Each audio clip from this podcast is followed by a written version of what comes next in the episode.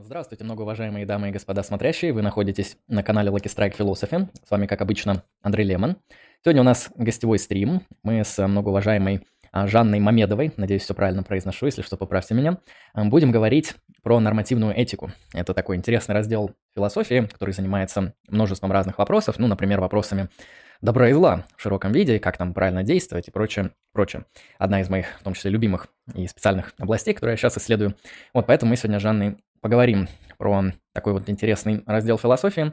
Вы, многоуважаемые зрители, можете а, задавать вопросы с донатами по ссылке в описании. На вопросы с донатами мы постараемся прерваться а, сразу и прочитать их. Вопросы из чата мы также постараемся промониторить, если у нас останется время, поэтому можете их туда тоже а, писать. Помимо этого, кто здесь новенький, можете ознакомиться с каналом а, Lucky Strike Philosophy, посмотреть, какой тут а, контент выходит, а также с творчеством Жанны. А, я прикрепил ссылку на ее а, сайт в описании. А, Жанна, я тогда у вас спрошу, так как вы первый раз на нашем проекте, чем вы занимаетесь, каков ваш, как говорится, а, философский путь? Можете а, как-то представиться для нашей аудитории, вот какой ваш спектр интересов, спектр деятельности и все остальное. Добрый день, Андрей, спасибо за представление. Э, вообще, э, когда вы предложили нормативную этику, я была очень этому рада, а, потому что хоть я и не этик по специальности, э, тем не менее это одна из больших сфер моих интересов, поскольку я много лет занималась социальной и политической философией, ну, как вы понимаете, это такие прямые пересечения. А сейчас я перешла в философскую антропологию, где тоже этика один из важных элементов. А что касается моего философского пути, то получается, уже 12 лет назад я закончила философский факультет. Я обычно говорю, что вот в философии я 17 лет, да, начиная с того момента, как поступила. А, и после этого а, в университете меня больше всего интересовала политическая и социальная философия. Мой диплом был э, посвящен концепции власти Мишеля Фуко.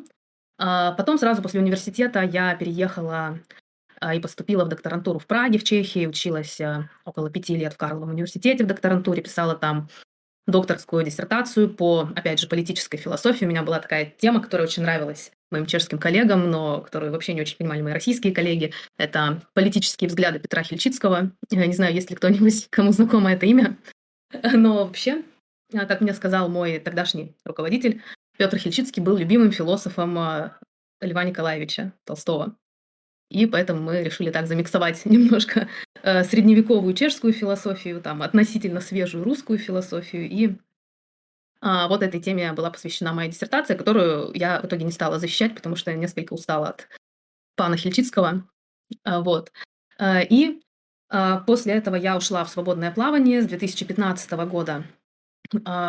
Вы, наверное, видели сайт, да, highsocrates.com. Это вот а, то, чем мы занимаемся с моими коллегами из разных стран мира.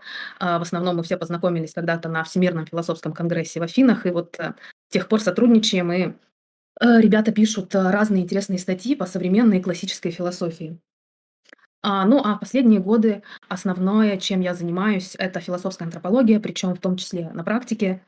А, я практикующий философ, может быть, вы слышали о практической философии. Вот я транслирую метод э, Оскара Бренефье из Французского института мышления и диалога.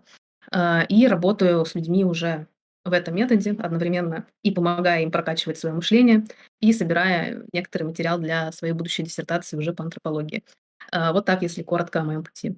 Очень интересно. Я рад, то, что люди в публичном пространстве в целом продвигают философию, как-то э, стараются ее также переносить из э, университетских кафедр на ну, более обыденное человеческое, так сказать, а, поле, потому что часто, когда философа воспринимают, это какой-то там человек, который где-то там у себя на кафедре сидел и будет, наверное, всю жизнь сидеть, заниматься академическими исследованиями, которые понятны маленькой узкой группе его mm коллег, которые его будут там цитировать, рецензировать и так далее. И, на мой взгляд, такой идеал философии, он неплохой, конечно, это лучше, чем ничего, но в целом, э, на мой взгляд, философия очень важна для каждого человека, ну, по крайней мере, для тех, кто интересуется вопросами там, собственного мировоззрения, там, понимания а, реальности на фундаментальном уровне, вопросами там, познания и так далее. И здесь ну, мог, может, конечно, прийти не философия, может прийти а, религия или наука, но наука очень сложная, требовательная и узкая, она не может охватить все на свете, и вряд ли вы сможете знать все научные области столь же успешно, сколько одну, а иногда и одну не получится. Ну, с религией отдельные проблемы, там просто многих людей может не устраивать то, что им требуется а, вступать в какие-то религиозные группы, а вот философия в этом плане, она более доступна, чем наука, а, особенно естественная, но и более свободна, чем религия. Поэтому для нее отдельное место, я думаю, рано или поздно найдется, и очень хорошо, что философия вот продвигается среди а, других людей. А я еще, знаете, какой у вас вопрос спрошу, Жанна? Я вот э, спрашиваю всех, кто ко мне а, приходит на стримы из философов, а, я спрашиваю, как человека все же занесло в философию. А, потому что, ну, некоторые говорят просто случайно. То есть там человек думал поступать на политологию, юриспруденцию или философию, так уж получилось, пошел на философию, вроде понравилось, там уже и остался. Кто-то говорит, что у него там, ну, родственники, да, философы, поэтому вот стало как-то интересно. Кто-то там что-то третье думает. У вас есть какой-то такой свой не знаю, нарратив, может, объяснительный, который бы э, дал понимание того, почему лично вы решили заняться э, философией, потому что это в целом непопулярная вещь, и те, кто занимается философией, всегда интересны их э, там мотивы, их генеалогия и прочее. Меня давно этот вопрос не задавали, перестали как-то в последнее время. Знаете, у меня вот ни первый, ни второй из путей, которые вы назвали, я просто всегда любила пофилософствовать. Мне действительно нравилось, ну, у меня такой склад ума, наверное, мне просто нравится вот размышлять, э, находить причины, мыслить логически. Еще там я недавно была в своем родном городе, в Красноярске, и нашла там у себя в библиотеке, в шкафах огромное количество, во-первых, философской литературы.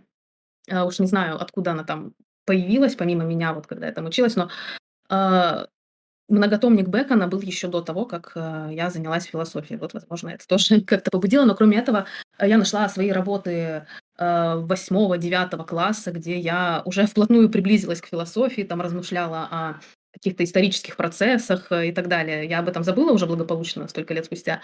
Но в целом просто мне всегда это было интересно, мне это всегда нравилось. Я искала ответы, задавала вопросы. И у меня, кстати, тоже был вариант э, пойти на юрфак, пойти на филфак. По-моему, куда-то, кажется, на юрфак я даже поступала параллельно, но в итоге выбрала непопулярное тогда еще отделение истории, философии, то есть что-то такое, и вот пока ни разу не пожалела. Поэтому, возможно, в моем случае это просто вот прям а, мой склад э, личности меня туда направил, скажем так. Это да, это, наверное, наиболее такой лучший исход, потому что когда мы э, синхронизируем как бы структуру нашей души со структурой нашей деятельности, находим вот эту гармонию. Это мне сразу напомнило платоновскую теорию справедливости, где у него справедливость – это как бы синхрония, ну или упорядоченность между э, душой и вашим местом в государстве. То есть когда вы выполняете те рабочие функции, а, которые лучше всего подходят вашему складу души. Э, так что что-то в этом на самом деле есть. А, хорошо, я тогда предлагаю перейти к нашей сегодня основной теме, теме, связанной с нормативной этикой. А, понятно, что это огромная область э, философии, поэтому все мы за наш срок не сможем охватить. Люди там курсы, лекции, монографии пишут. Но постараемся сегодня дать, возможно, какое-то введение для там философов, начинающих и не философов о том, что это такое. Поэтому для начала, наверное, вводный вопрос, который я задам, вот когда мы говорим о нормативной этике, о чем мы говорим? То есть что это такое, чем оно в целом является, чем не является, какие вопросы интересуют э, нормативно-этических философов э, и зачем это все нужно? Ну, по сути, нормативная этика– это э, направление, наука, которая призвана дать определение различным моральным и нравственным аспектам нашей жизни. То есть, по сути, понятие добра и зла, долга, справедливости, все то, что мы относим к этике, а, это и есть нормативная этика. Почему именно нормативная? А, потому что в противоположность ей есть еще так называемая дескриптивная этика. Это такая этика более прикладная, описательная, она занимается исследованием уже конкретных э, э, конкретных вещей, конкретных э, этических э, установок, которые вот в конкретном обществе происходят. А, вот. а нормативная этика – это, по сути, это и есть этика, вот в таком широком понимании, да. Это э, то, что мы называем добром, злом, справедливостью, ну и так далее по списку этические категории. Вот я бы сказала так. Угу. Um, ну, давайте я такой сразу Представим, что я не философ, а такой уж а, обычный обыватель, который хочет докопаться до всех философов. Я задам такой вопрос. Вот эм, хорошо, нормативная этика, предположим, исследует понятия там добра и зла, блага и всего подобного.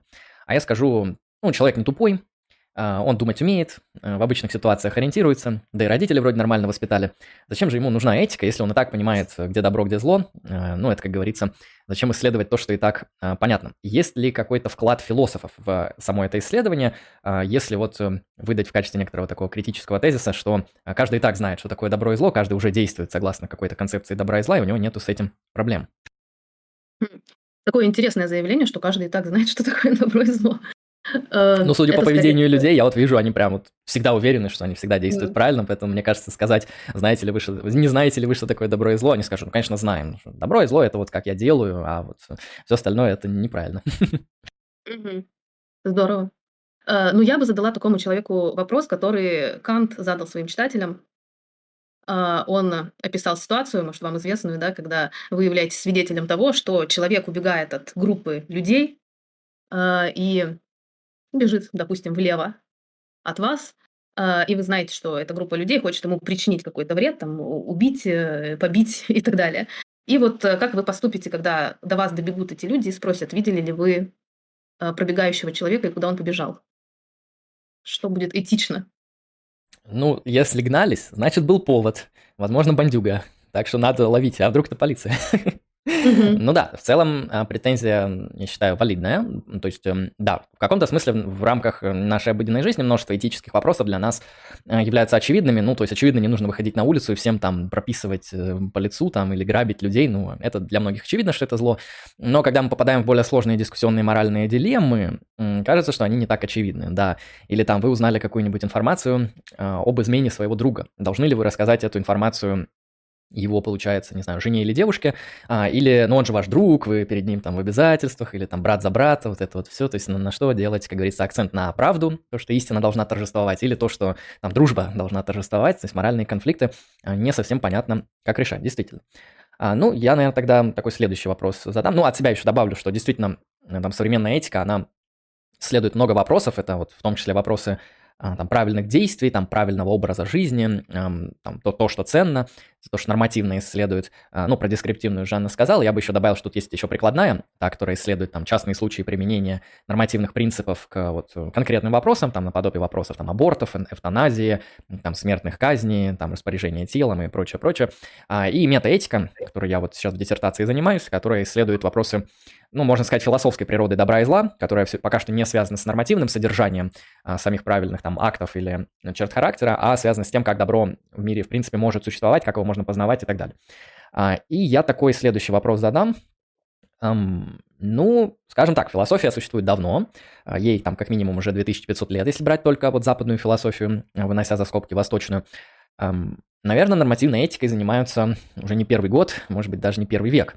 Um, можно ли сказать, что философы достигли в этом какого-то значимого успеха? Потому что такая частая претензия к философии э, заключается в том, что вот э, посмотрите на науку, она там появилась буквально там 300-400 лет назад, может, чуть раньше, может, чуть позже. А, и вон, смотрите, какой у нее огромный успех.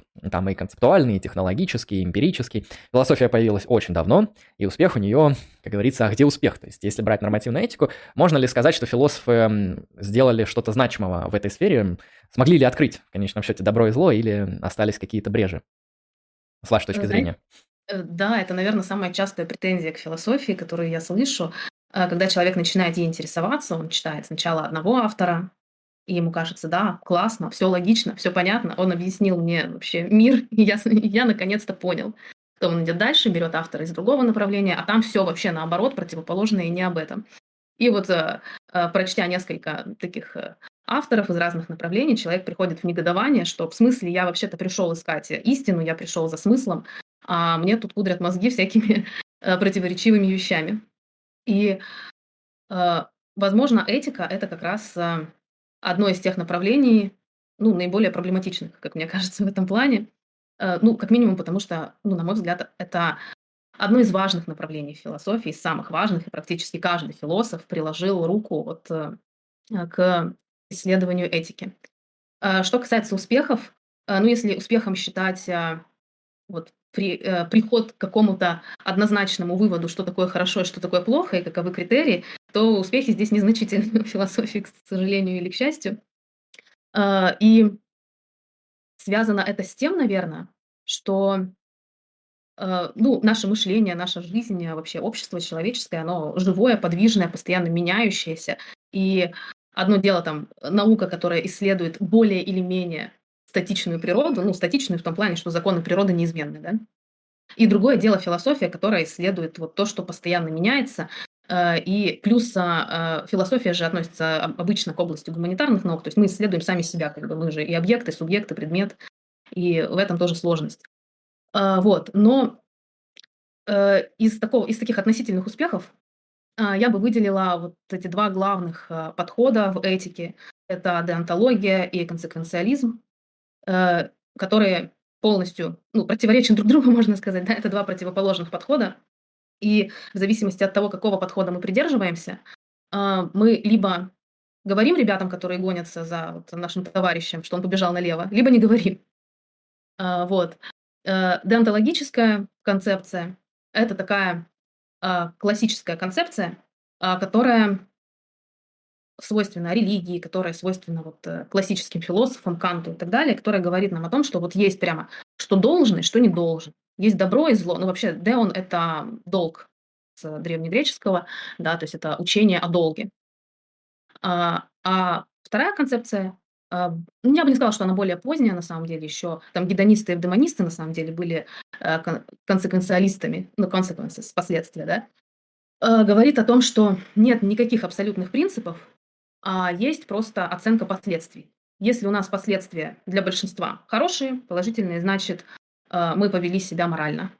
Если они отрицательные, значит, мы повели себя аморально. В общем, две такие конкурирующие идеи.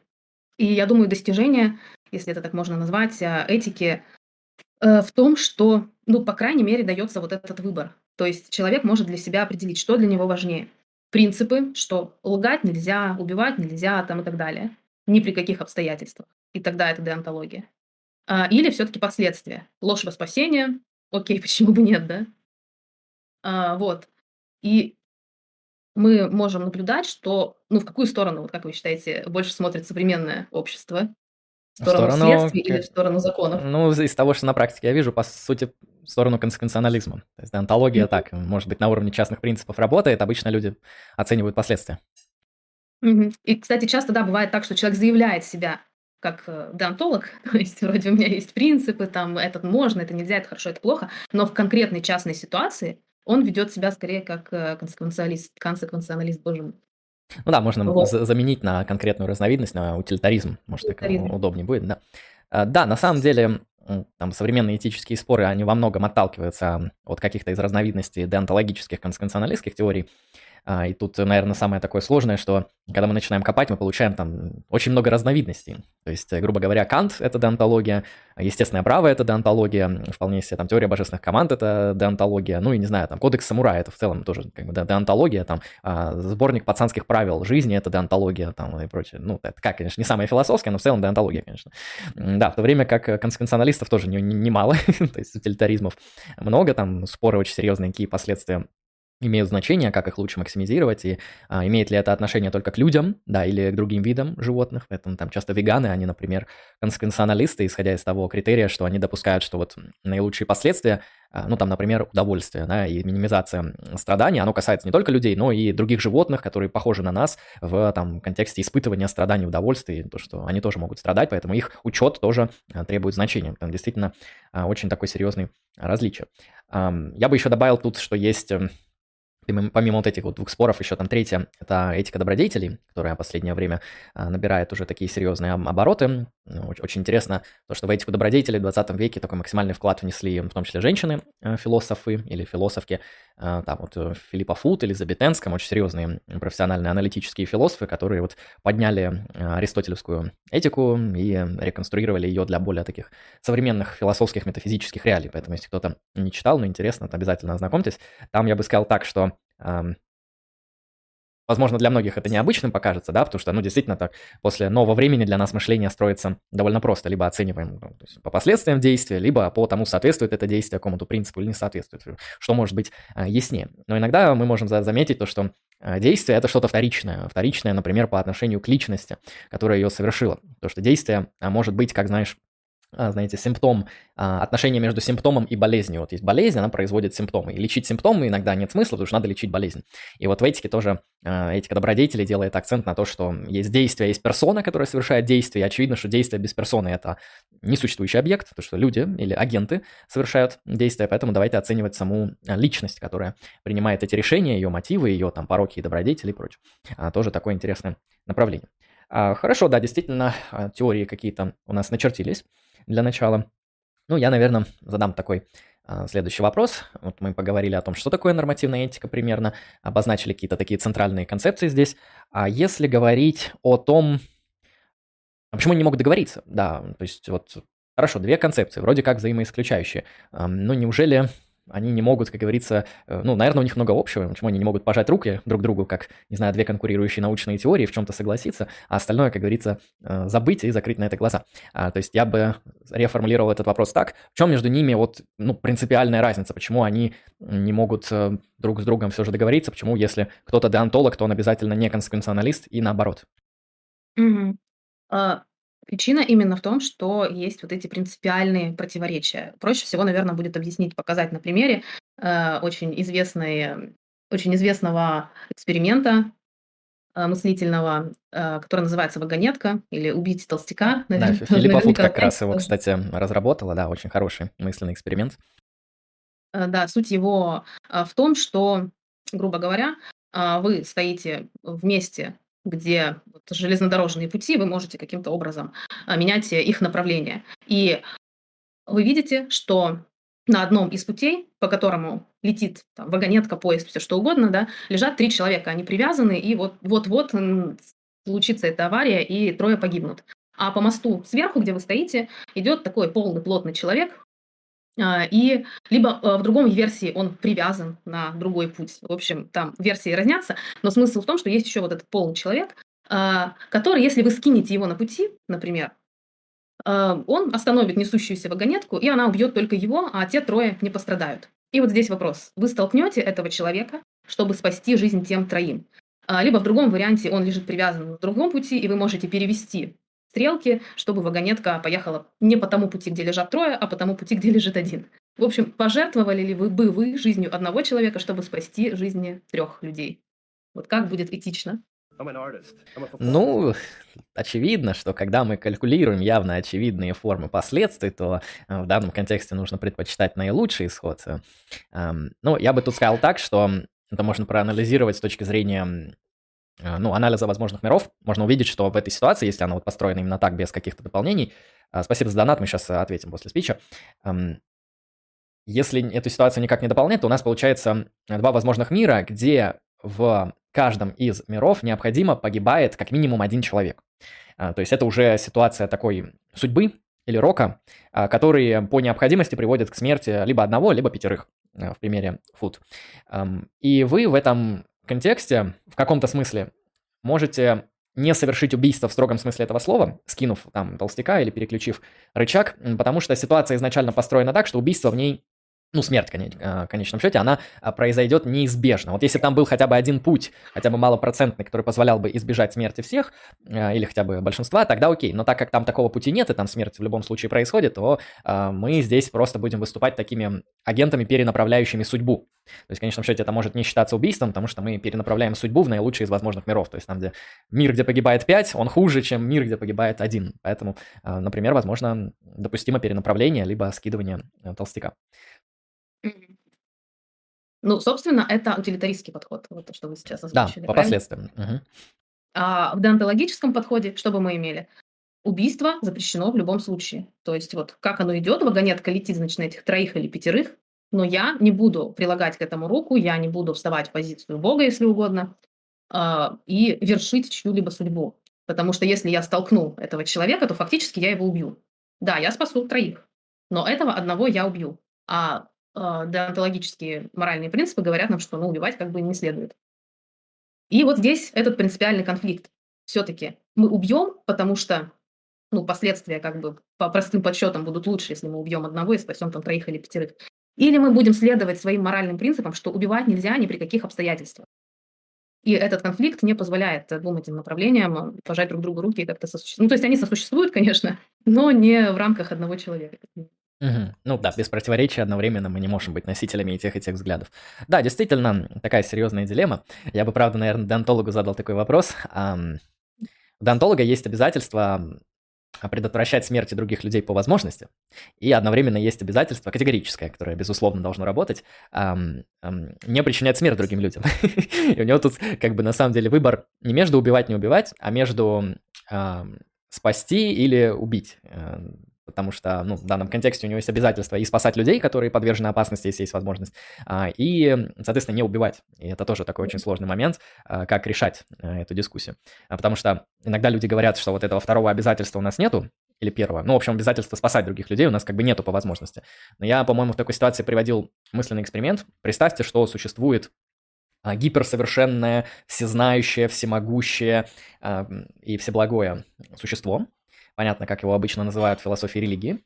А, и вот это существо видит, что у вас очень серьезная проблема. Например, там, не знаю, у вас там сейчас началась какая-то там болезнь, которую э, для этого существа очень легко остановить, потому что ну, он же знает эту болезнь, и он гипермогущественный, может сделать все, что угодно.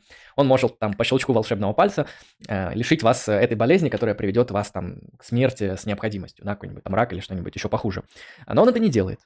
Ответственен ли он за это или нет? Ну и тут начинается проблема зла философии религии. Многие считают, конечно, он должен предотвратить это зло, раз он знает, раз он добрый и раз он всемогущий. Если он это не делает, значит, у него не хватает одного из атрибутов. То есть, может, он не знает, может, он злодей, а может, он и не всемогущ. А, так что я думаю, что действительно тут для деонтолога такой сложный момент, то что он не просто воздерживается от убийства по запрету убийства, он еще и, получается, конфликтует с обязательством, что нужно спасать других людей, если есть такая возможность. То есть, если нету, тогда да. А, хорошо, да, действительно, такой спор очень интересный. Um, давайте я еще такой вопрос задам со стороны вообще как бы людей, которые пытаются выйти за пределы добра и зла, за пределы нормативной этики. Это не только Ницше, но и многие современные такие постмодернистские релятивисты, uh, ну, Фуко в том числе, кстати, вот, uh, которые отстаивают позиции, связанные с тем, что любой дискурс о добре, о добре и зле, а, он в конечном счете, ну, тоталитарен, да, потому что если вы узнали, что что-то добро, это значит, что какая-то группировка людей, ну, это явные злодеи, а, и они, ну, имеют некоторую моральную вину за совершение этих действий. А, и вообще категории добра и зла, они конструктивные, они производные, они зависят от сообществ, они могут меняться исторически, и искать в конечном счете добро и зло нет смысла, и вот, как советует Ницше, не нужно искать добро и зло вовне, нужно из себя создавать свои собственные ценности на основании своей ну, воли к могуществу. А вот как, с вашей точки зрения, насколько это обоснованная позиция, насколько она правдоподобна, что вот все вот эти нормативно-этические размышления, они в конечном счете ну, не нужны, а, ну, потому что все равно у всех останется своя мораль, и вы ищете, грубо говоря, в нормативной этике объективное добро и зло, но такого добра и зла как бы не существует. Или все же такие заходы не совсем э, релевантны на нормативную этику, с вашей точки зрения? Ну, вот то, что называется этическим релятивизмом, да, и релятивизм вообще, вот в широком смысле, не только этический, у меня, с одной стороны, он достаточно привлекательный. И я долгое время э, сама была релятивистом, и в том числе отчасти в этике тоже. Поэтому я вообще очень хорошо понимаю, о чем идет речь и э, чем это привлекательно. Э, но вот в последнее время я пересмотрела свои взгляды на это. Опять же, кстати, можно сказать, из таких утилитаристских позиций, э, поскольку, ну, сами понимаете, если каждый будет релятивистом, то что случится вообще с нашим обществом? Как мы будем сосуществовать? И на самом деле это такое популярное сейчас направление, такая тенденция, в том числе связанная, кстати, с психологизацией общества и отношений. А, мы становимся все релятивистами. И, допустим, классическая философия, классическая, ну, не психология, там психологии всего-то а, меньше двух сотен лет. Ну, вот какой-то классический подход к обществу, к человеку, он бы, ну, просто не допустил такой степени релятивизма. А, когда мы говорим о том, что опираться надо только на себя, на свои там какие-то внутренние ощущения, на свой отклик, да, как сейчас говорят. А, просто я много достаточно работаю в смежной такой психологической области. Мои а, ученики, психологи, ко мне часто люди приходят после психотерапии. И приходится вот эти вот вещи с ними перерабатывать. То есть есть такая сильная установка о том, что все относительно, нет ничего абсолютного. Вот я так считаю, здесь моя правда, я так верю, здесь моя правда, они не пересекаются, ну и ладно. С одной стороны, это соблазнительно, что, ну, если каждый признает, что там у каждого своя правда, ну и ладно, вроде и войн не должно быть, да, и каких-то конфликтов и так далее. А, но как нам с этим подходом сосуществовать? Все-таки мы пока что существуем в обществе, да, и это для нас имеет какое-то значение. Эм, это проблематично. И, собственно, вот из этих э, позиций я год назад начала изучать логотерапию. Это, может, слышали, да, Виктор Франкл, третья школа, третья венская школа психотерапии. И это, с одной стороны, психотерапия, но с другой стороны, она крайне философична и вообще основывается на деонтологии, я бы сказала, все-таки. А, и вот в ней исключается всякий релятивизм. А, как говорит логотерапия, нет смысла для меня и смысла для тебя. Есть какой-то универсальный смысл, который можно увидеть или не увидеть. Нет хорошего или доброго вот для тебя, но для меня оно будет плохим или наоборот. А, ну, конечно, логотерапия, она отчасти религиозна, ну, сам Франкл был э, верующим иудеем, э, но считается, что и неверующий пациент или неверующий специалист могут этот подход э, тоже использовать достаточно успешно.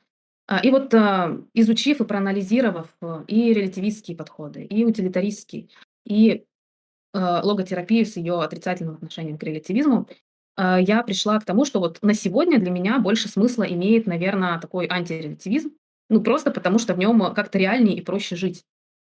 А, и, ну, почему, э, людям нравится почему люди хотят иметь вот, а, какие-то четкие представления о том, а, как распознать истину, как распознать смысл, добро, зло и так далее. Ну, потому что нам всем нужны опоры, особенно в современной ситуации, когда, ну, опоры сметены, что уж, да, какие-то классические традиционные опоры, такие как, а, ну, что там, религия, классическая государственность, э, ценность семьи, то есть вот эти все ценности, которые много веков были нашими опорами, сегодня уже не так очевидно, мы можем на них опираться, а ну, в более западных обществах так вообще с этим проблема. И мы в растерянности, нам хочется на что-то опереться, нас злит философия, потому что она не дает нам этих опор, да, а мы, а мы хотим их там найти. И э, да, мы все находимся во фрустрации, и если к этому еще добавить вот такое вот э, релятивистское мировоззрение, то ну, мы прям совсем потеряемся, наверное. И, может быть, для сегодняшнего этапа а, все-таки релятивизм, ну, не самое подходящее мировоззрение, как мне кажется. Хотя А, очень интересно. Именно на практике. То есть ваш основной довод против релятивизма, что вот если мы включим релятивизм в нашу такую практическую жизнь, то у нас будет, ну, меньше пользы, успеха и, ну, там, возможности там понимать, реализовывать себя, чем если мы включим нерелятивистские взгляды. Верно ли я понял? А, даже не то чтобы там успеха и возможности понимать себя, а скорее возможности понимать другого и, а, в целом вот каких-то опор, на которых строится и жизнь отдельного человека, и жизнь целого общества. Да, общество должно опираться на на что-то, а, единое. Ну, а релятивизм, он вообще не предполагает ничего единого. И либо нам нужно придумать, на что еще мы будем, а, будет опираться общество, либо, ну, в общем, вот э, как сейчас, кризис идентичности, да, кризис государственности, если угодно, кризис идеологии. Для чего существует идеология? Ну, для того, чтобы создавать вот эту а, единую опору, которая для всех будет истинной и правильной. Естественно, это манипуляция, естественно, там, это не предполагает э, ни свободы, ни критического мышления, но вот у нее такая цель. И а, проблема и задача в том, чтобы выстроить а, те опоры и те ориентиры, которые будут подходить ну, большинству людей. Пока они не выстроены, приходится их как-то искать вот вовне, искать искусственно, да, кто-то их находит э, в патриотизме, кто-то в религии, а, кто-то еще в каких-то вещах и ценностях. А, но, по сути, все мы стремимся к одному. Нам важно на что-то опираться, а сейчас у нас с этим большие проблемы.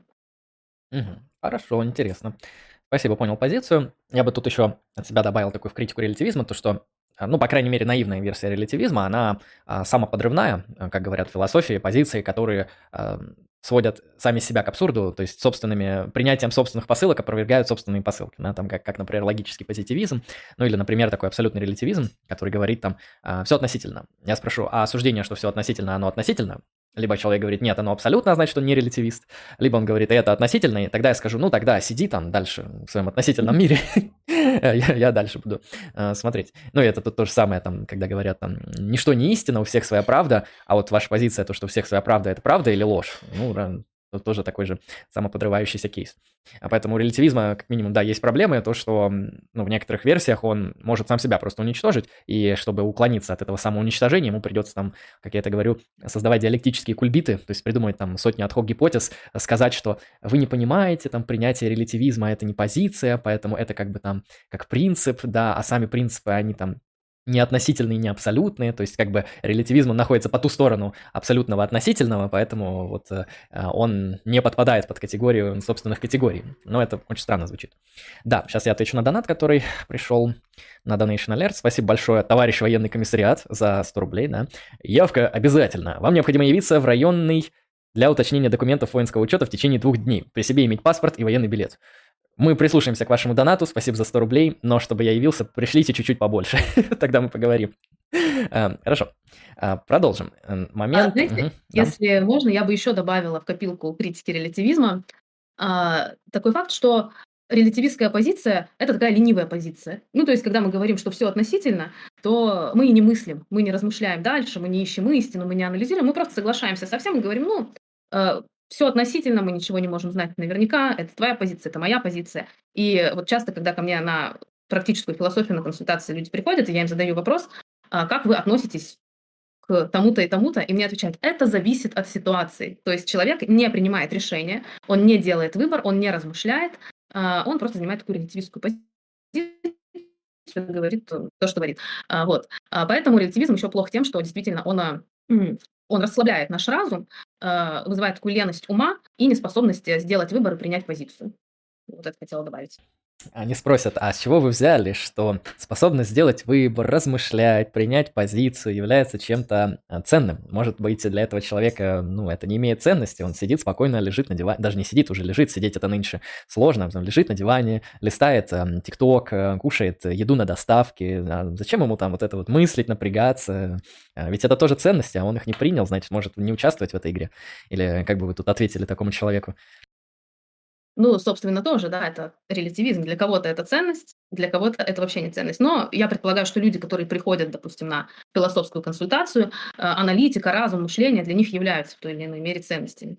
То есть мы априори исходим вот из этого, что если человек уже пришел, выделил время, заплатил деньги, то размышление для него – это ценность. Ну да, это как э, если вы пришли к врачу, то врач, он ну, имеет преспозицию, что вы заинтересованы в своем лечении, иначе бы вы, наверное, сюда не пришли. Особенно если клиника э, частная, а не полисная. Так что да, можно уличить его в том, а что вы тогда сюда пришли? Посидеть, поразвлекаться или, или как говорится, головой поработать. А, хорошо, тогда я задам такой э, следующий вопрос в контексте нормативной этики. Вот а какая позиция ну, лично ближе вам, э, там, донтологическая, конституционалистская, может, этика добродетелей? Э, как вы вот э, лично в своей там философской практике, работе, может, лично для себя э, отвечаете на вот эти сложные вопросы там добра, зла, справедливости, э, там правильных, неправильных э, действий? Как бы вы здесь э, дали какой-то значимый философский ответ? Это, конечно, очень сложный вопрос. Э, как я, по-моему, уже говорила, я долгое время мне очень была близка утилитаристская позиция, когда я вообще впервые услышала об этом подходе, я была в восторге. Ну, наконец-то додумались, как надоели с этой вот своими, своими принципами, вот это правильно, это неправильно. Ну, это был а, несколько такой, может, э, бунт в каком-то смысле. А, но очень долго мне действительно это нравилось, а, и а, мне очень нравился Питер Сингер, вот современный австралийский философ, который как раз топит за утилитаризм и, а, кажется... Вегетарианец, а, да даже веган он эффективный альтруизм. Вот. Да. А, и, в общем, а, очень длительное время я реально абсолютно четко выбирала утилитаристскую позицию. Она мне оказалась совершенно ну, рациональной и понятной, и разумной, и вообще зачем все эти странные принципы, если вот у нас есть последствия. Но а, когда сталкиваешься с практикой, понимаешь, что, ну, во-первых, последствия не так однозначны. То есть мы никогда не знаем всех последствий. Мы никогда не знаем. Если мы там столкнем толстяка, не спасем ли мы пятерых убийц и не э, убьем ли одного хорошего, доброго там, доктора. Э, то есть наши знания настолько ограничены о мире и о последствиях наших действий, что, в принципе, утилитаристский, там, консенсуалистский подход, можем, мы его не всегда себе можем позволить. Просто в силу ограниченности наших знаний. Вот, это первая была проблема с утилитаризмом. А вторая проблема была в том, что а, утилитаризмом ведь можно очень хорошо манипулировать. То есть э, нам показывают, объясняют, что смотрите, а, последствия будут вот такими-такими, и поэтому мы должны сделать вот этот выбор. И если мы уже отказываемся от деонтологических принципов, а, ну, любой возьмем там, да, что нельзя там нарушать чью-то свободу, например. Ну ладно, свобода. Возьмем а, тот же принцип вот с ценностью жизни, что нельзя убивать. А нам объясняет, какой-нибудь условной, в каком-нибудь условном там тоталитарном режиме, что ну, вот эти люди, они плохие.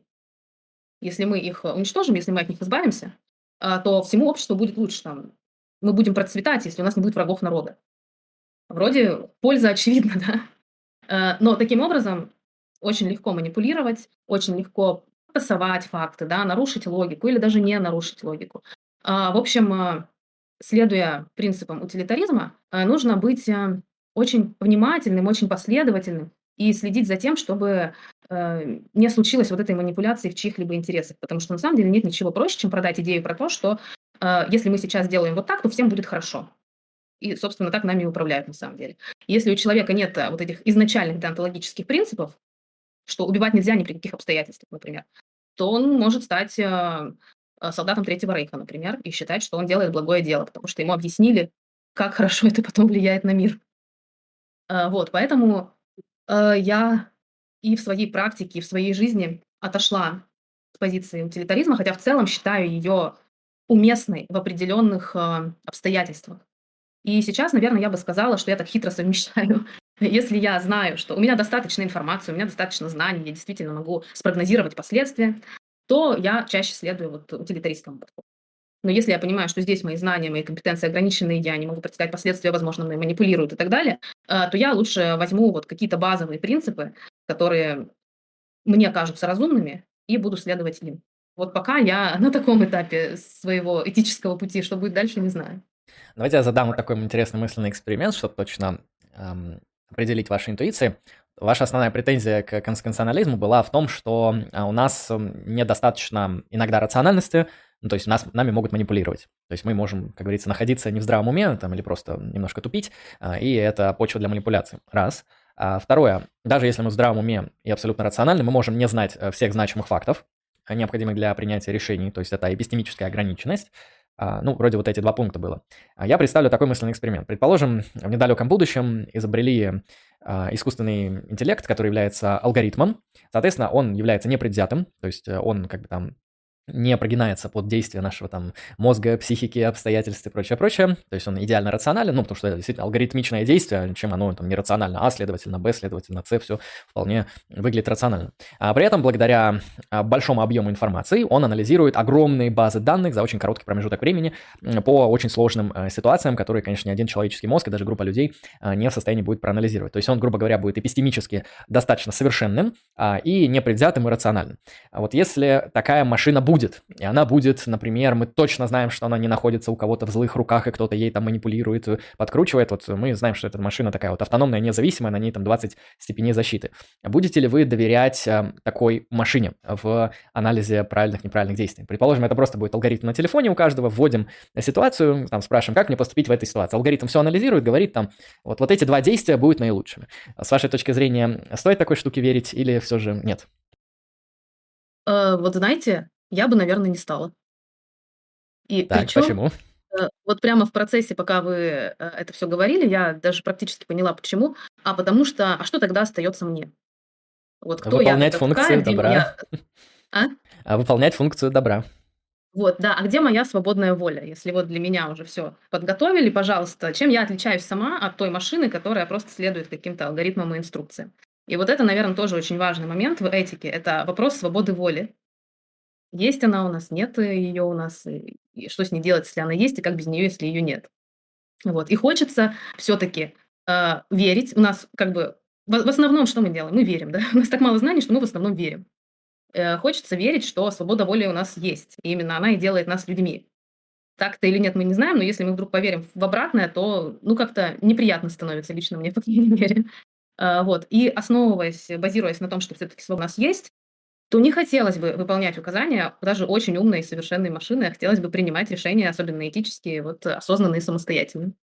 Что интересно, получается, у нас в этом рассуждении мы лишились свободы воли, ну, при первичной интуиции, потому что получили полную информированность о том, что происходит. Э, то есть, возможно, свобода воли, она для нас и сейчас не существует, но нам просто кажется, что она есть, потому что мы просто мало знаем. А как только узнаем, так свобода исчезнет. А я тогда вот так спрошу вопрос. А, в конечном счете, какая разница? Вот, предположим, те же самые манипуляции рационально-информационные провела не машина, а я. Ну, предположим, я там какой-нибудь, не знаю, философ или какой-нибудь там мыслитель. Ну, а, предположим, машина это делает за секунду, а я за три часа. Ну, посидели, подумали вместе с машиной.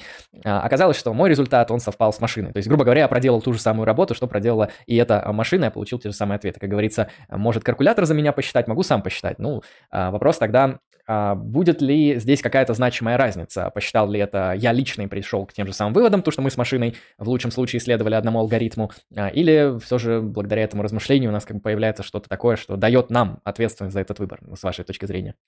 Ну, тут два момента, как мне кажется. А, Первый– это то, что действительно мы приняли активное участие в этом размышлении, мы вложили туда, опять же, свою волю, свою личность и так далее, а не просто а, слепо выполняем указания кого-либо или чего-либо. Я считаю, что это достаточно важно а, для, ну, скажем так, гуманистического подхода, да. А второй момент, сейчас попробую его сформулировать, он у меня пока вот где-то на таком интуитивном уровне, а, что, в принципе, идея утилитаризма и подсчета вот пользы или вреда, там, страдания или счастья, она, в принципе, наверное, какая-то не очень-то, ну, гуманистичная, если угодно, да.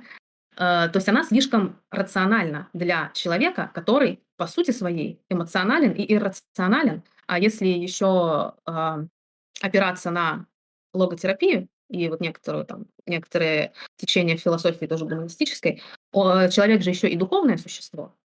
И вот если это все учитывать, что мы не только чистый разум, а мы еще там чувства, эмоции, и мы еще и духовное существо там с совестью, не знаю, смыслами, ценностями и так далее, то кажется, что это какое-то, ну, как-то тесновато становится в этом рационализме и утилитаризме, мне так кажется. А, соглашусь, да, знаете, такой интересный момент, что эм, утилитаристская этика, она действительно очень хорошо подходит для, ну, именно для всяких математических моделей, причем который, вероятнее всего, будет, ну, уже делает, да, экономические, по крайней мере, который будет производить э, компьютер и так далее.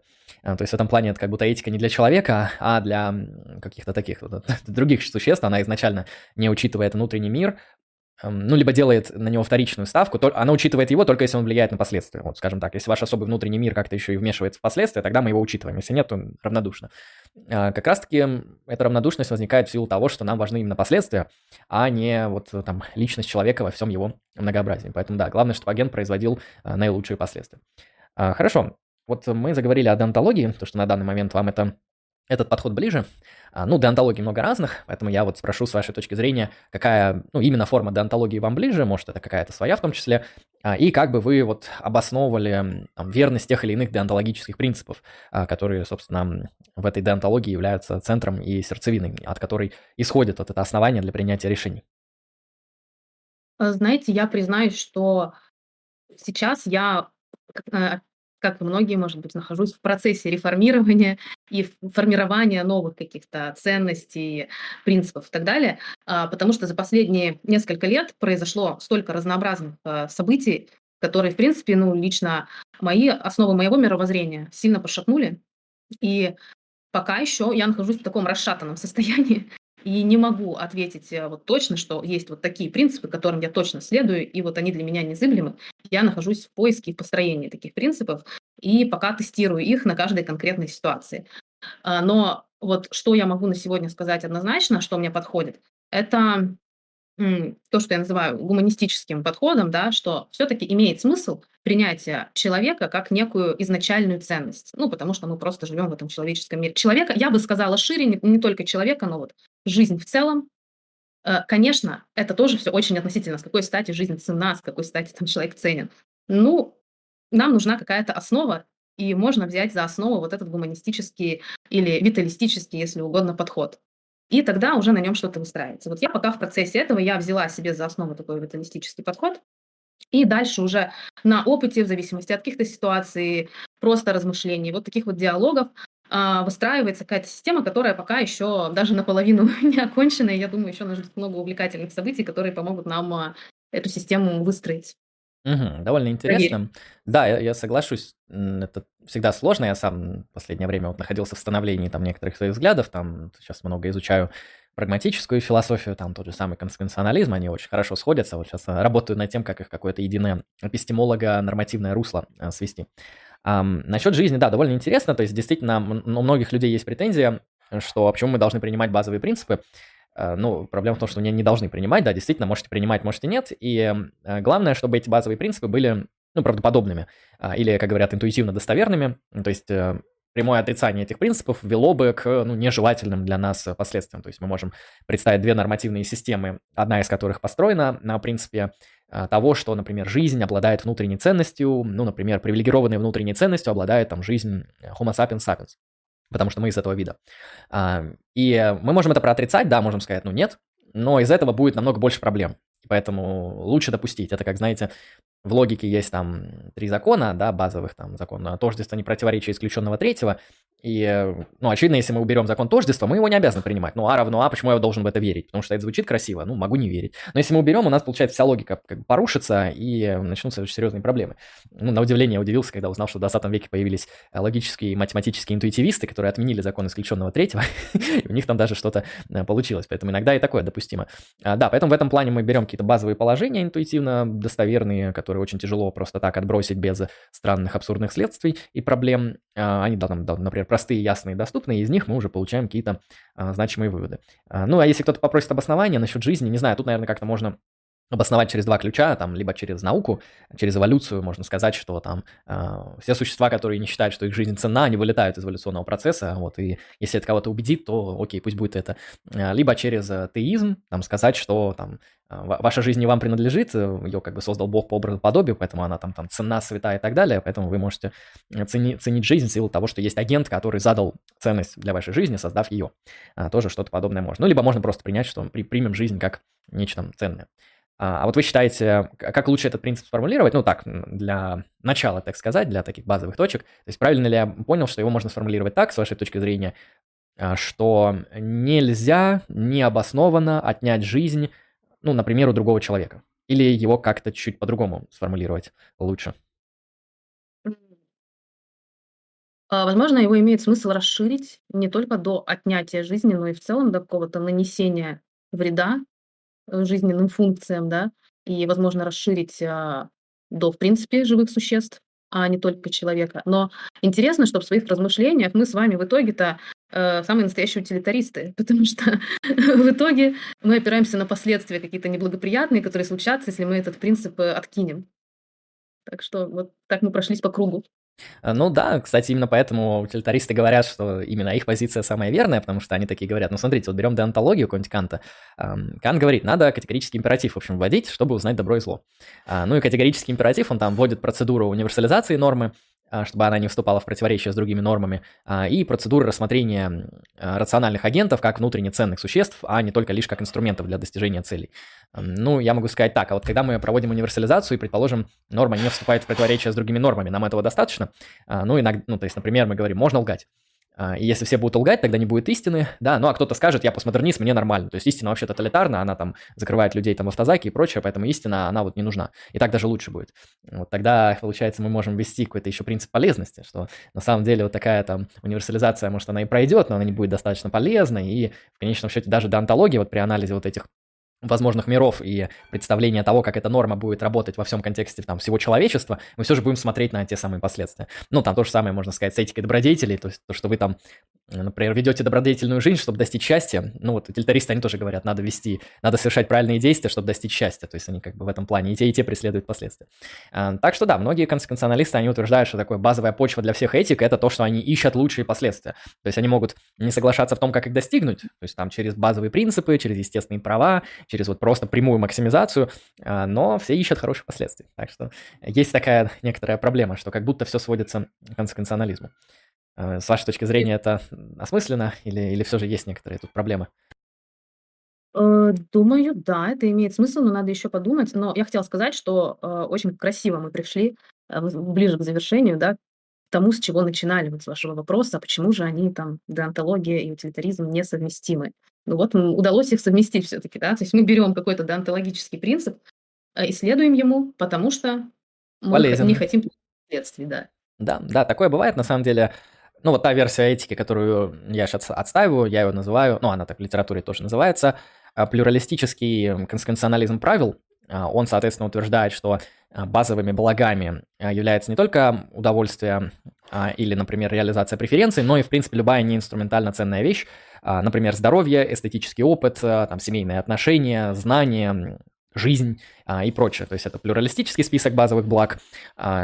Конституционализм, ну, в этом контексте утверждает, что нам нужно эти, это множество, объективный список базовых благ максимизировать, да, впоследствии, но максимизировать не прямыми действиями, а правилами. Поэтому можно сказать, что это форма косвенного конституционализма, то, что мы на самом деле должны эти блага преследовать не напрямую, потому что это много может проблем вести, и, например, проблему, которую вы обозначили как незнание. Да, я действительно там вот, не знаю в этой ситуации, какую таблетку мне выпить, чтобы там вылечиться. Но мы должны сформулировать таким образом правила поведения, которые в долгосрочной перспективе для там, максимального множества агентов будут максимизировать вот благо в виде достижения объективного списка. А, очень, конечно, громоздко, зато такая теория, она ну, имеет меньше всего каких-то проблем и последствий. Она имеет в том числе, с моей точки зрения, элементы деонтологии, потому что она вводит правила, а не прямые действия, что снимает с нас, например, вот эти вот вычислительные обязанности, что перед каждым действием нам нужно сидеть там с тетрадкой, записывать все последствия. Мы просто говорим, если все будут следовать этому правилу, то общество будет максимально полезным. Если все будут ходить к врачу, когда у них ну, что-то болит, по крайней мере, на первый взгляд, э, вне зависимости от того, там, э, правда что-то болит или нет, э, сходи к врачу, проверься, будешь максимизировать последствия. То есть, как бы, если все так будут делать, то уровень здоровья в обществе вырастет, как одного из базовых благ. Ну вот, как-то так. То есть, действительно, тут часто бывает такая проблема, что когда мы берем такие ну, мягко сказать, можно наивные версии, то есть э, вот добро, там, счастье, там, тупо кайф, вот возьми его и промаксимизируй, там, гамбургер максимизирует кайф, ну, вот жри гамбургеры. Э, понятно, что в такой версии это максимально непривлекательно, поэтому обычно философы, они поэтому сидят, копают, ищут какую-то наиболее обоснованную, и часто приводят это к тому, что вот начинают какие-то синкретические вещи возникать, что там учет и последствий, учет и правил, учет и принципов, учет и долгосрочных, краткосрочных там вещей, учет там зна- значимых, незначимых и так далее, так далее. То есть, ну, в этом плане этика одна из самых сложных сложных дисциплин. То есть я когда, например, обращаюсь к восточной философии, например, Конфуций, да, а, мы видим, что там нету такой вот гиперсложной теоретически обоснованной системы. А, там есть э, ряд высказываний, притч и речей Конфуция, а, которые вот говорят, что добродетельный муж – это вот в этой ситуации, который так действует. Там добродетельный муж там не лжет, добродетельный муж там жену уважает, еще что-нибудь такое. В целом мы можем это потом аналитически проанализировать, вычленив все эти правила, составив список, редуцировав одни правила к другим, которые там тождественные или идентичные. Вот, и у нас получается, получится какая-то система принципов, которая будет говорить благородный муж, и вот там пошел список вот этих принципов. Кстати, интересно, а благо, благородная жена входит в это множество или нет?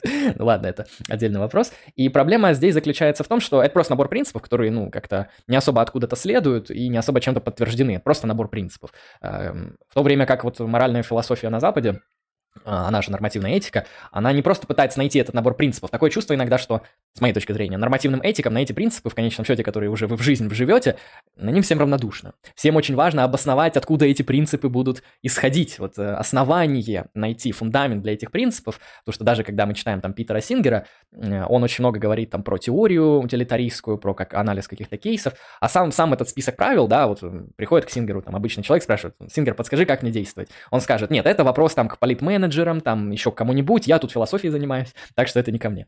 И в этом плане тоже такое бывает а, интересно анализировать, потому что а, у этики есть и вот эта вот поверхностная сторона, просто набор правил каких-то, которые как бы преследуют правильное поведение, но и есть более глубинная сторона, которая вот говорит о том, что откуда эти принципы, правила и основания следуют, потому что если этих оснований нет, то они произвольны. А зачем нам следовать произволу кого-то там, когда-то там, потому что, ну окей, у него свой произвол, у меня свой произвол. Э, и тут, как говорится, будет тяжело договориться. А вот так вот. Вообще, и... да, это интересная разница между западной и восточной философией, что э, классические, ну, те же китайцы, например, они действительно не заморачиваются на аргументации, там, на обосновании. Это чисто вот наш э, западный рациональный ум в этом нуждается. А на Востоке абсолютно эстетичный такой, эстетический подход, э, интуитивный, может, где-то. И э, я просто когда-то пыталась подступиться, вот серьезно интересоваться китайской а, до этого еще индийской философии. И, если честно, а, мой западный ум был сломан. вот. И я это забросила, но каждый раз я держу себя в голове, что мне надо к этому вернуться и, может быть, несколько сменить вообще парадигму и переформатировать свои мозги, а, чтобы суметь это все как-то понять и воспринять. Так что тоже полезно. Да, да, соглашусь. Возможно, там вот все эти рациональные принципы, которые подводят эм, китайские мудрствования, они там где-то в культуре на самом деле совершают, существуют, которые все понимают, а нам, как э, представителям других культур, это нет смысла объяснять, потому что, во-первых, мы из другой культуры, э, во-вторых, оно будет понятно только им, э, поэтому для нас, наверное, что-то является скрытым, из-за этого, возможно, непонятно. То есть Аристотель, да, когда мы открываем, очень древний автор, он как будто прям хочет объяснить этику для всех и сразу. Он начинает с очень базовых вещей, переходит к более сложным, анализирует ситуации. То есть его этика действительно вот претендует на то, что он хочет убедить кого-то в своей доктрине и системе. На Востоке, возможно, такое не часто встретишь. Ну, наверное, именно потому, что люди уже убеждены, а вот то, что они читают, это все лишь прояснение их убеждений, то есть они как бы это заранее могут знать, а просто это им нужно как-то дополнительно допрояснить, ну, просто, как знаете, я прожил этот опыт, но неплохо было бы прочитать про эту книгу, да, или там э, у меня была такая ситуация, но еще я смотрел похожий фильм. Как говорится, лишним не будет, но э, в целом знакомый. Да, и, наверное, я еще такой вопрос задам перед тем, как мы перейдем к чатику. Вот а, с вашей точки зрения, если мы, например, допустим, что жизнь обладает внутренней ценностью, а, как бы вы ответили, а, ну, на, например, на вопросы, ну, прикладную этику немного затрону, например, на вопросы эвтаназии, когда, возьму конкретный случай, когда человек добровольно соглашается на, на эвтаназию для избежания неизбеж... неизбегаемых последствий в виде страданий. Это первый случай, то есть он как бы предпочитает не жить, чем жить в страдании, и второй случай, который меня тоже так сильно беспокоит, это то, что я называю фривольные суициды, а, когда ну, человек э, э, считает, что у него есть полное право распоряжаться своей э, телесностью, так как пожелает, так же, как своим телефоном. И если он уничтожит свою телесность, не причинив никому другому вреда, то это является, с его точки зрения, допустимой. Вот это часто я называю фривольные суициды, а нормальные философы называют это право на смерть. Вот с вашей точки зрения, как бы лично вы подобные вопросы решали или к чему склоняетесь в этих кейсах? Mm-hmm.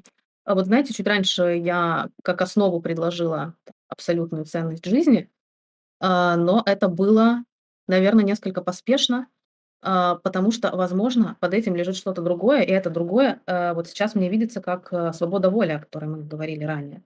И вот если все-таки за базовый принцип взять э, свободную волю, то, в принципе, ответ на эти вопросы да, становится очевидным.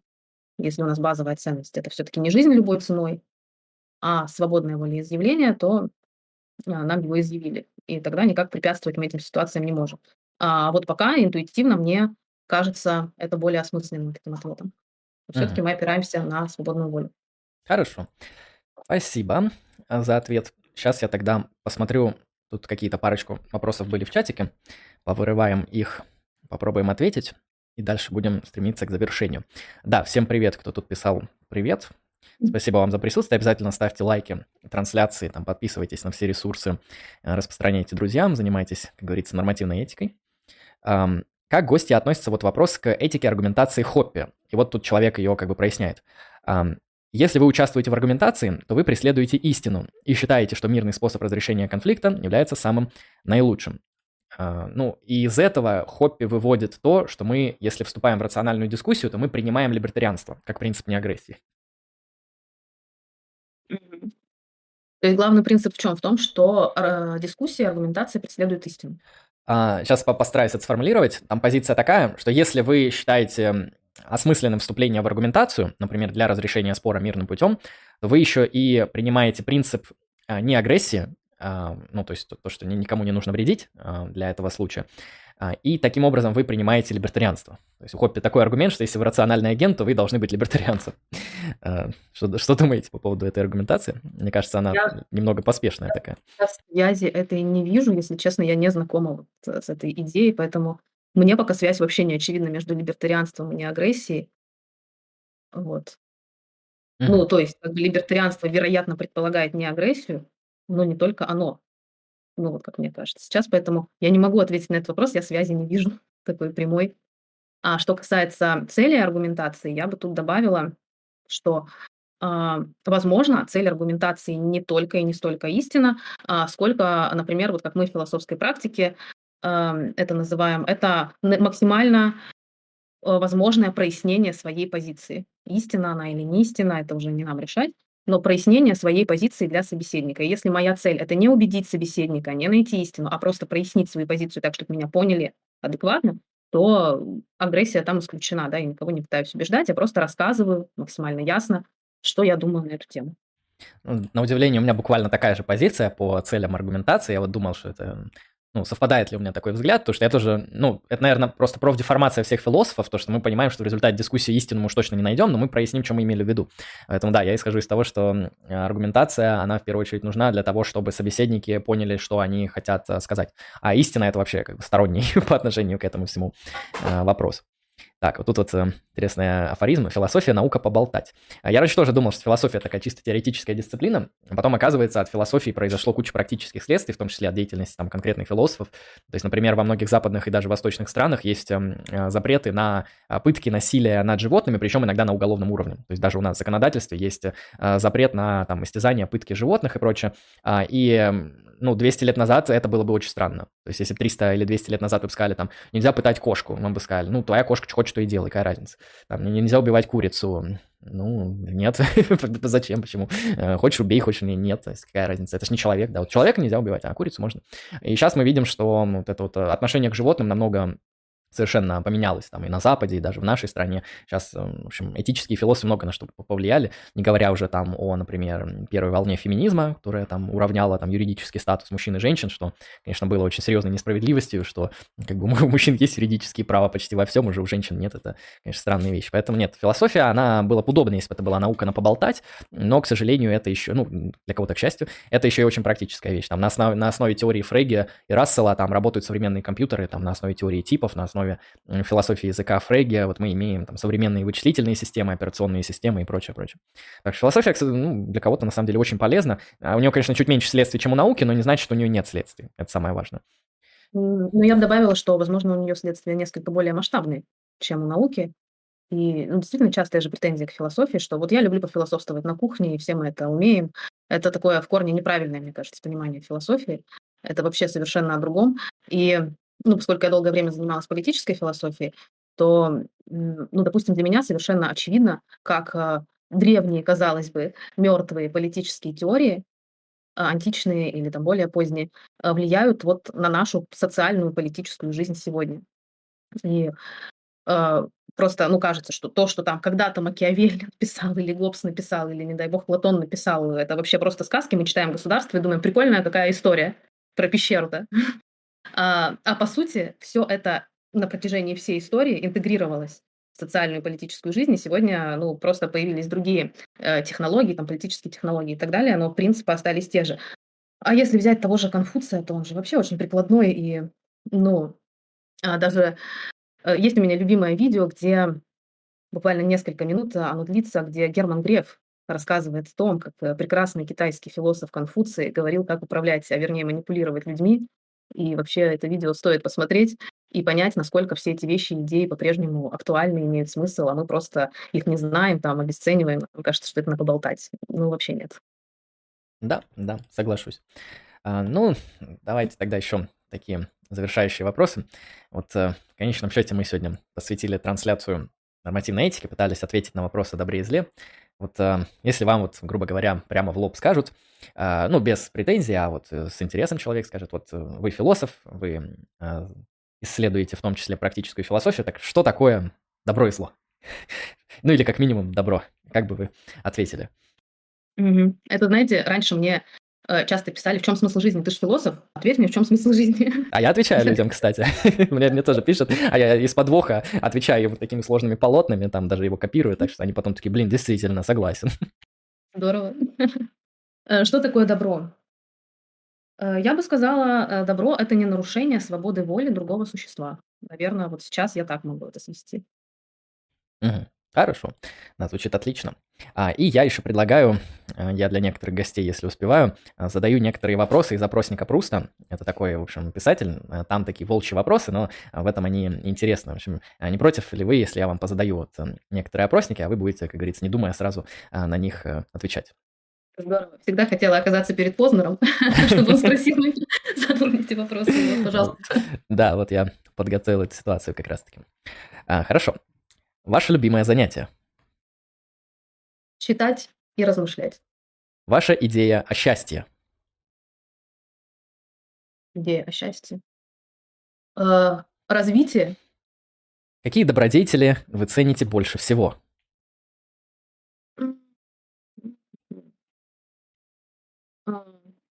Силу воли, если это можно назвать добродетелью. А, Э, как это назвать? Э, ну, уважение, наверное, уважение к окружающему. К каким порокам вы чувствуете наибольшее снисхождение? Снисхождение? Я не люблю слово снисхождение, но если уж надо отвечать на вопрос, э, как ни удивительно, отсутствие силы воли и уважение к окружающим. А, ваше любимое блюдо? Самый сложный вопрос, наверное. Самый сложный вопрос. Нет, на самом деле самый легкий, потому что я очень люблю просто свежий салат свежих овощей. Да, это очень хорошая вещь, соглашусь тут. А, хотя я люблю шаверму. А, ваш любимый безалкогольный напиток? Вода. Ваше состояние духа в настоящий момент? Э, мне спокойно, приятно, интересно. Ваш любимый писатель? Можно сначала художественный, а потом я спрошу про философов. Ну, кстати, мне Пруст нравится, э, но на данный момент пусть будет Толстой А, художественный. Лев который Николаевич? Да, Лев Николаевич. Мгм. Ам, ваши, пусть будет от меня, не от Пруста, 3 любимых философа. Ну, это Мишель Фуко, естественно, по-прежнему. Ам Заново открываю Платона. Никогда его не любила, никогда вообще своим любимым философом не назвала бы, но сейчас смотрю на него иначе.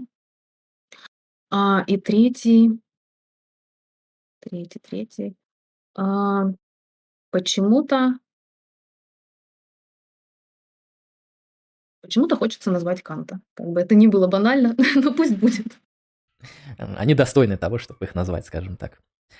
Что является вашим главным недостатком? М. Э, наверно, моя мягкость и в некотором смысле, я бы сказала, трусость.